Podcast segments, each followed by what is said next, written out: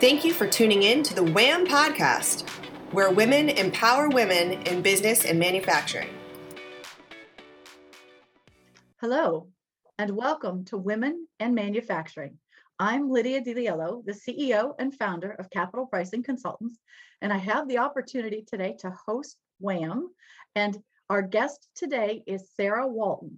Sarah is a very distinguished guest who has had a very strong career in corporate America, and we're thrilled to have her with us to talk about the most salient topics going on right now in corporate America. So, Sarah, welcome to the broadcast. We're thrilled to have you with us. Thank you. Excited to be here. So, Sarah, do you want to give the listeners a little bit of background on yourself? You have a really unique background. Yeah, sure. So, I spent about 15 years in corporate America between Target and Nike, and I believe I was in about 11 functions. So very sort of non-linear career path, but had the opportunity to do a lot of really interesting things.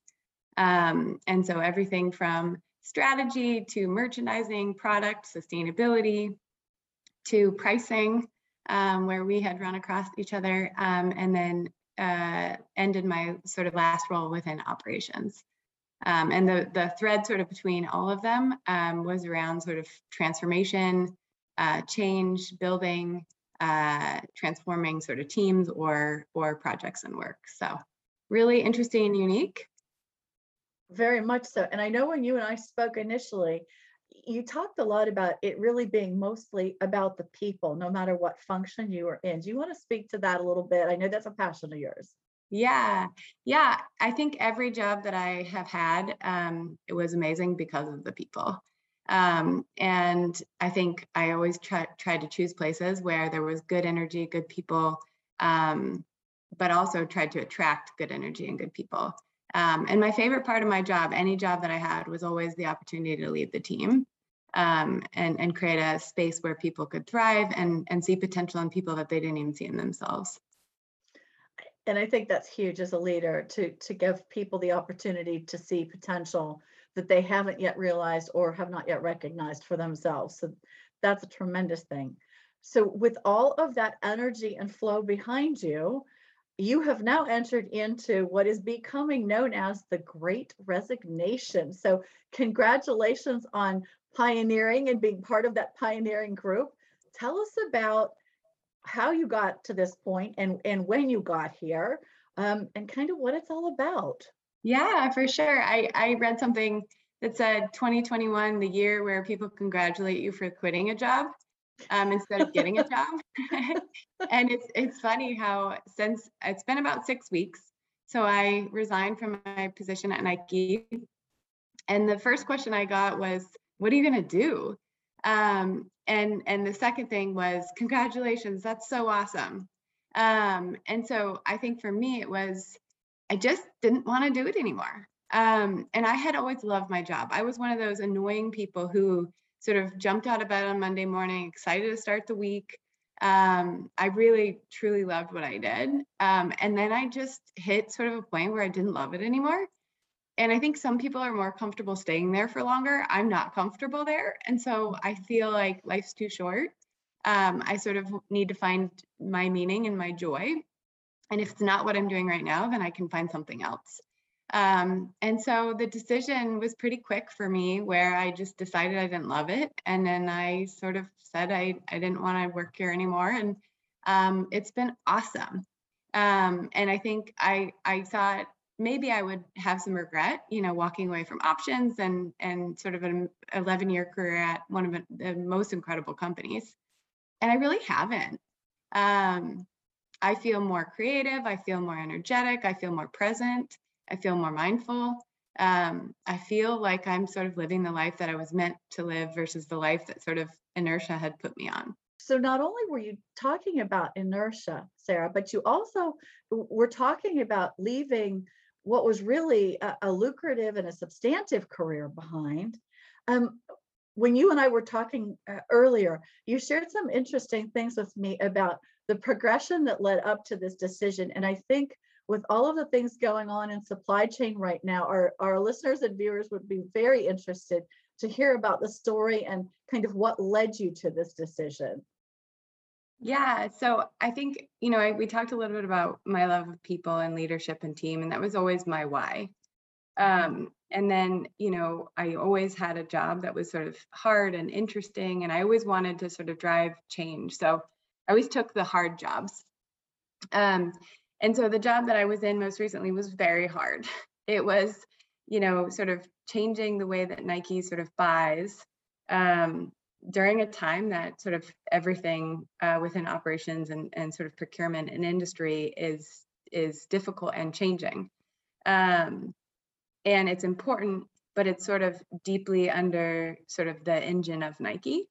And so sort of getting the mind share and the space to be able to do what we needed to do during sort of this unprecedented time was really difficult. And I sort of found that, like, as sort of, COVID and sort of all the challenges within the supply chain started to increase, my ability to do the things that really fill me up sort of decreased. And I had less energy to be the type of leader, team builder that I want to be, and that I sort of, am proud of being. And I was just a problem solver and a fixer and a supply chain captain. Yeah, go ahead. No, I was just going to say, and you shared with me that you have small children. And so supply chain and small children to me seem mutually opposed, just automatically. And then when you add in pandemic and combining supply chain and pricing together, I'm guessing you were working 80 to 90 hour weeks without a problem at all. Yeah, it was crazy. I actually, on your cell phone where you can have all the different alarms, I had one that was like 3:30, one that was 4:30, one that was 5:30, 5. And it was sort of like each day, depending on sort of what was going on, I would sort of choose the alarm. And I always sort of tried to balance the children and the work. And so I'd move my work really early. And then when the kids would get up, I'd sort of help with the kids, get them off to school. And then when they then work all day, Zoom meetings.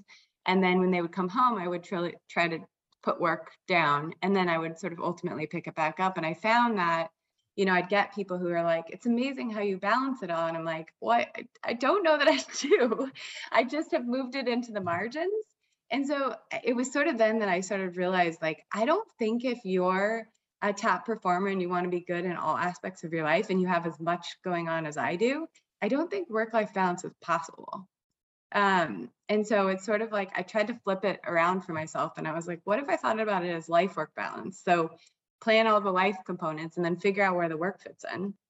And I just couldn't fit in the number of hours that were required to do my job well. And I'm not a clock puncher. I'm not an 80%er. I have two speeds. They're 0 and 150. And so if I can't give it my all, then I can't do it. And so that's what it really came down to when I sort of really looked at my values and then the situation that we're in, the job that I had, the team that I had that needed me, it wasn't possible. And I love your statement, Sarah, about flipping it and making it life-work balance, because I think that really speaks to what is so important now, really across all generations and around the globe, in terms of, I think the pandemic has brought into sharp focus for everyone this whole idea of, what am I really getting out of this? And am I getting as good as I'm giving? And do I feel fulfilled in this? And so I really applaud your stepping out and saying, okay, you figured out the equation and it didn't come out in your favor, so you changed the equation. So now what are you channeling all of that energy into? And what would you recommend to our viewers that if they're looking at this and saying, my math isn't coming out in my favor either, what do I do about this? Where do I go? Yeah, I mean, I think the first thing is, I think everybody's waiting for something, right? They're waiting to get rich. They're waiting for retirement. They're waiting for the weekend, waiting for the evening. And I think it's like, to me, my biggest piece of advice is stop waiting. Right? And start just putting one step in front of the other, right? And like, how do you actually build a plan toward the life that you want versus the life that you have? And for some people, it might be the difference. It might not be the same sort of plan that I had, which is, I'm not happy anymore, and a month later I quit, right? And it might take more planning and sort of more getting there. But I think for me, I see so many people that are counting down the days to the weekend, and they're counting down the hours and the minutes to the end of the day, and they're counting down life until retirement, which is, like, for me, sort of a travesty. And so that's my sort of biggest piece of advice. And I think the how for me is I sort of am spending my time and energy in three buckets. So first, friends, family, the things that, like, sort of, you know, give me the most meaning and purpose. Mm-hmm. Two is figuring out how to help other people. So, like, for me, I'm the daughter of a therapist. So I've spent my entire life sort of as a therapy project, and helping people understand themselves and, like, understand what really makes them tick and understand what they want, and, like, helping people sort of through coaching to reach their happiness, right? Because I feel so privileged, so lucky, so joyful. I want to help other people get there. So that's bucket number two. And then bucket number three is I'm super passionate about real estate. And I think, you know, real estate is one of those places where if you think about life-work balance, some of the work has to be passive, right? Mm-hmm. You have to be able to sort of create income without 150% effort and some hours of the day so that you can spend those times present with kids, family, loved ones, working out, whatever it is that you want to make more time for. And so real estate is one of those areas that affords the opportunity to do that. And I love real estate. I wanted to be an architect when I grew up. So just the idea of, like, houses and space and how we use space. I wanted to be the kind of architect that creates koi ponds and waterfalls. And then I realized it was a lot more 1,800 square foot subdivisions. So I chose a different path, but I love thinking about sort of real estate, walking through houses, helping families, you know, have safe, awesome and sustainable places to live. So that's sort of bucket three. So that's, like, my plan, is to give to those buckets, sort of more. And I'd say the fourth, if there's a fourth, is, you know, helping the world and community and being more available for volunteering and, giving back to my community. And you certainly have really hit upon, I think, what resonates with every woman, especially relative to when you talked about, Sarah, this passive income. I think it's an area that men have been especially good at for as far back as I can ever remember having conversations about business. And in my case, that's a while. So decades worth of conversations and always hearing men talk about, well, that reoccurring check that just shows up that I'm doing nothing for, and that money and nothing. And I think there's a song out there about, you know, money for nothing. But I think the fact that you're advocating for women to do this and think about this, how do we provide for ourselves in a way that is not always active? I'm sure in the beginning, the real estate part is extremely active. You have a timeline where you have to be totally absorbed. But then once you get past that, it becomes the passive, and you put it onto a program where it continues on basically with light touch. Fair statement? Right.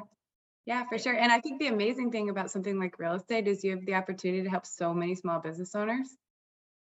Because again, through whether it's property management, real estate, maintenance, painting, a lot of those are small businesses. You can hire big businesses, but you can also hire small businesses. And so I love that about it too, because it really, like, sort of helps you enable and sort of empower communities, which has been sort of a really awesome benefit that going into it, I didn't even realize. So it really feeds both of your passions, because now by doing this, you're enjoying the real estate piece, but you're also giving all of the small businessmen and women an opportunity to participate in this. And as your company continues to grow, you'll be building them up as well, because I think anytime any one of us engages a small company and they do a good job, we're inclined to re-engage them. And so that becomes a great cycle. Talk to me a little bit about how you're also growing opportunities relative to the idea of small houses. Yeah, so I'm really passionate about, you know, the housing crisis and sort of how we create interesting solutions. And so really sort of looking at different ways to use land, different ways to think about housing, home ownership, getting people into home ownership. It's something that, again, I think everybody knows, but sort of even more recently is, like, how inequitable home ownership has been. And I think it's such a great way to build wealth.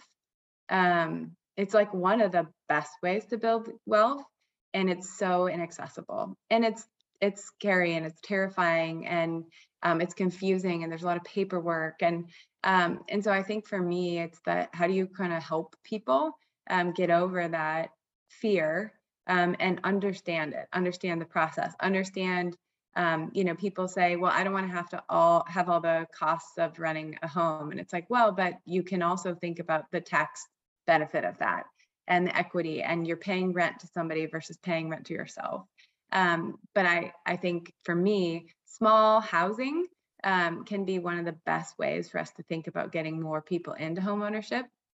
And so taking land and sort of creating smaller parcels and getting more people in that land to own it is sort of a passion project of mine. And working with, communities on, many communities want to help the houseless population as well.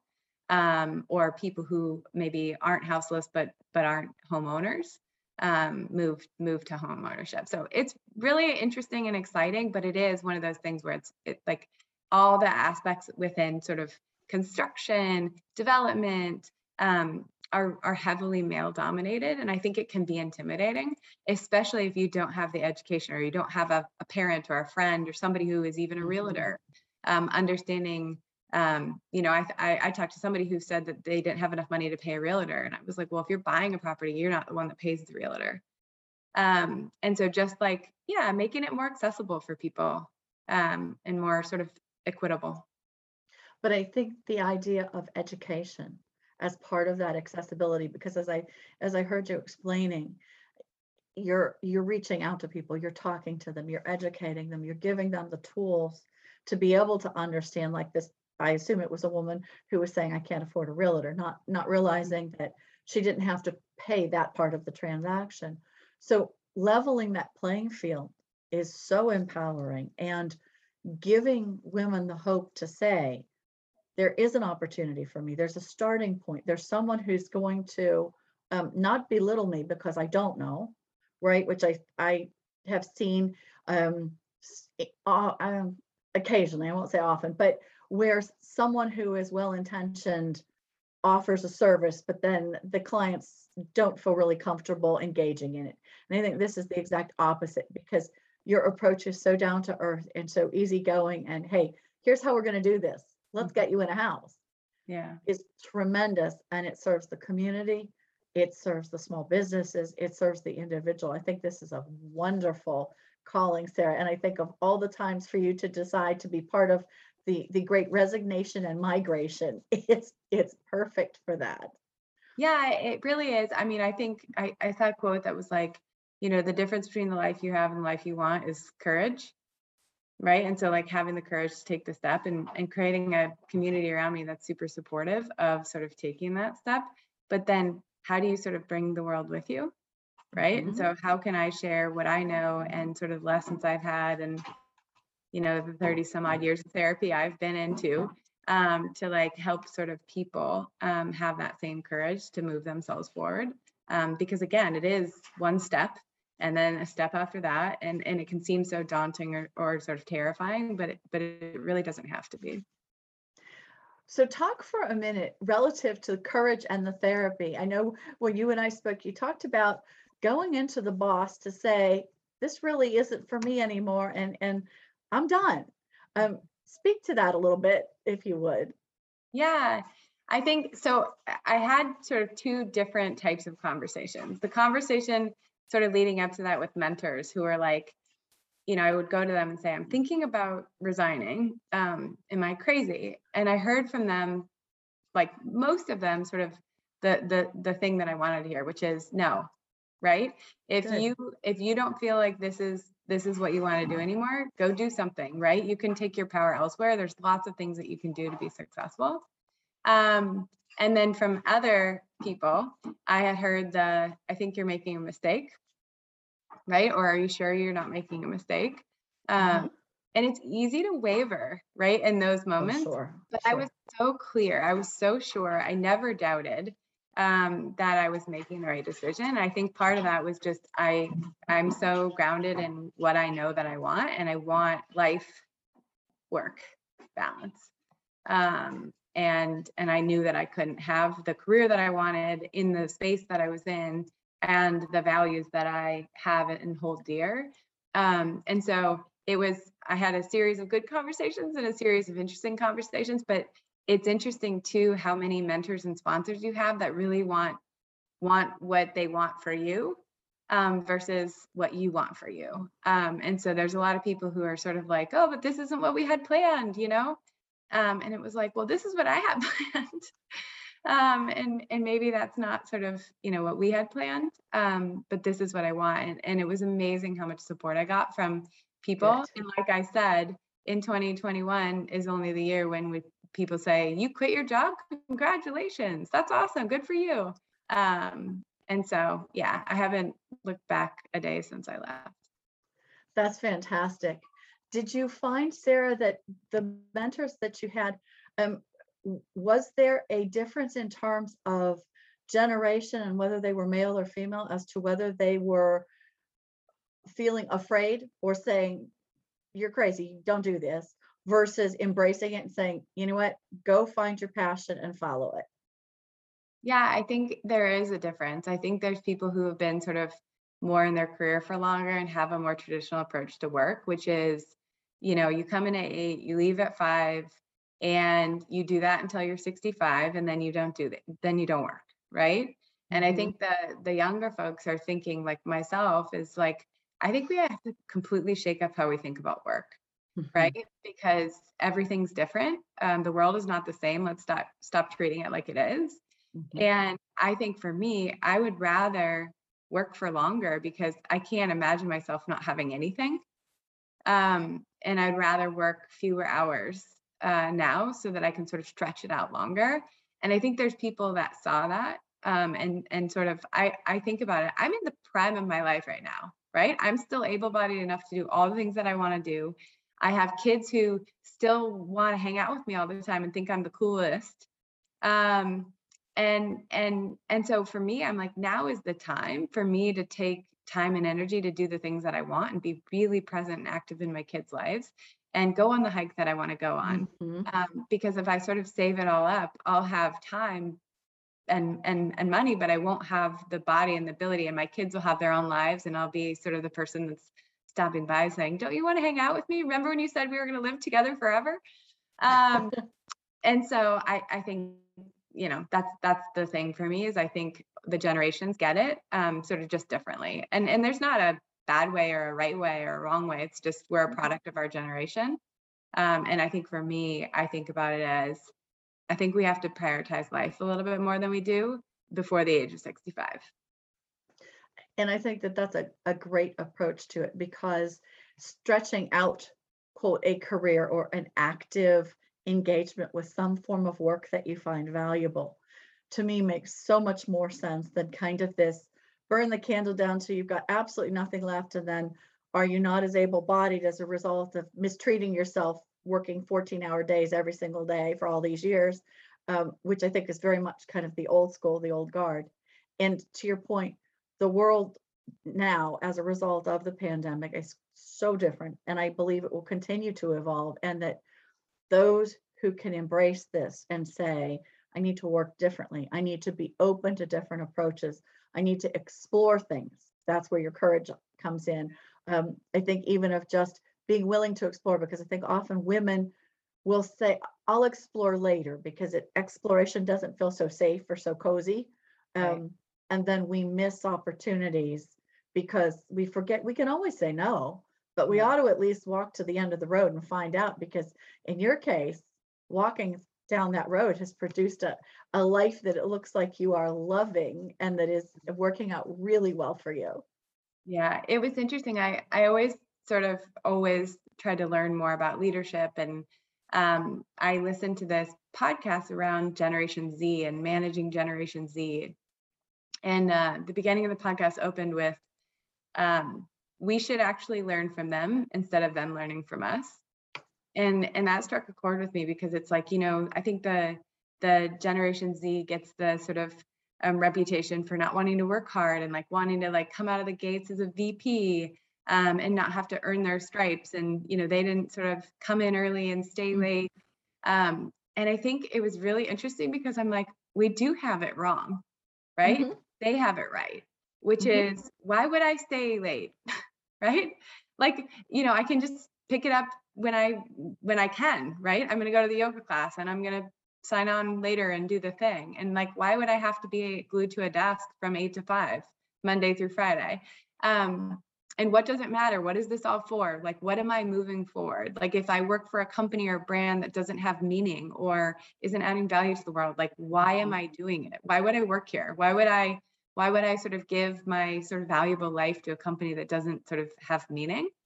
And I was so struck by it because I had a little bit of the like, okay, I just have to figure out how to get these folks more motivated so that they're like, you know, going to work a little harder. And then I totally changed my perspective to say, I'm actually going to watch what they do, right? And I'm going to see a little bit of like how they act. And it is, you should learn from them because I think they have it even more right than sort of millennial generation does. No, I absolutely agreed. Well, Sarah, any final thoughts here as we close out our interview? It has been a pleasure to speak with you and to learn about the whole resignation movement and how it's revitalizing the young workforce and amazing things that you're doing to help the community as well as individuals and grow yourself. It's fascinating. Yeah, no, I would just say to people listening, like, take a step. Every day, do one thing toward sort of the goal and don't let inertia drive you. And again, take advantage of this time where it's sort of the commonplace to change things up and make a different move. And it can seem scary, but again, the only thing between you and the job you want, the life you want, whatever it is courage, and taking that step and surround yourself by people who help you get there. And not people who tell you all the things that could possibly happen. Because so what? You fail, you fall off, you get back up again, you'll be fine. And that's where, like, I think the fear of what could happen is paralyzing to people. And so sort of unfreeze yourself and just take one step, one thing every day. And you'll be surprised a week later, a month later, a year later, how far you've come. Well, Sarah, thank you so much for those words of wisdom and for sharing your experience and your journey. And we look forward to circling back with you and seeing how your journey is progressing and how your real estate ventures are progressing as well. So thank you so much for being our guest. Please, folks, remember that if you're looking for great manufacturing news, trends, and interviews, that you can see us on 5 of our different podcasts, including Manufacturing Talk Radio, the Women and Manufacturing Podcast, Manufacturing Matters, Hazard Girls, and Manufacturing Partnerships, Making Waves. We thank you very much again, Sarah, for being our guest. And until next time, I wish you all well. Thank you. Thank you for joining the WAM Podcast, where women empower other women in business and manufacturing. For more shows like this, go to whampodcast.com. That's whampodcast.com. Thanks for tuning in.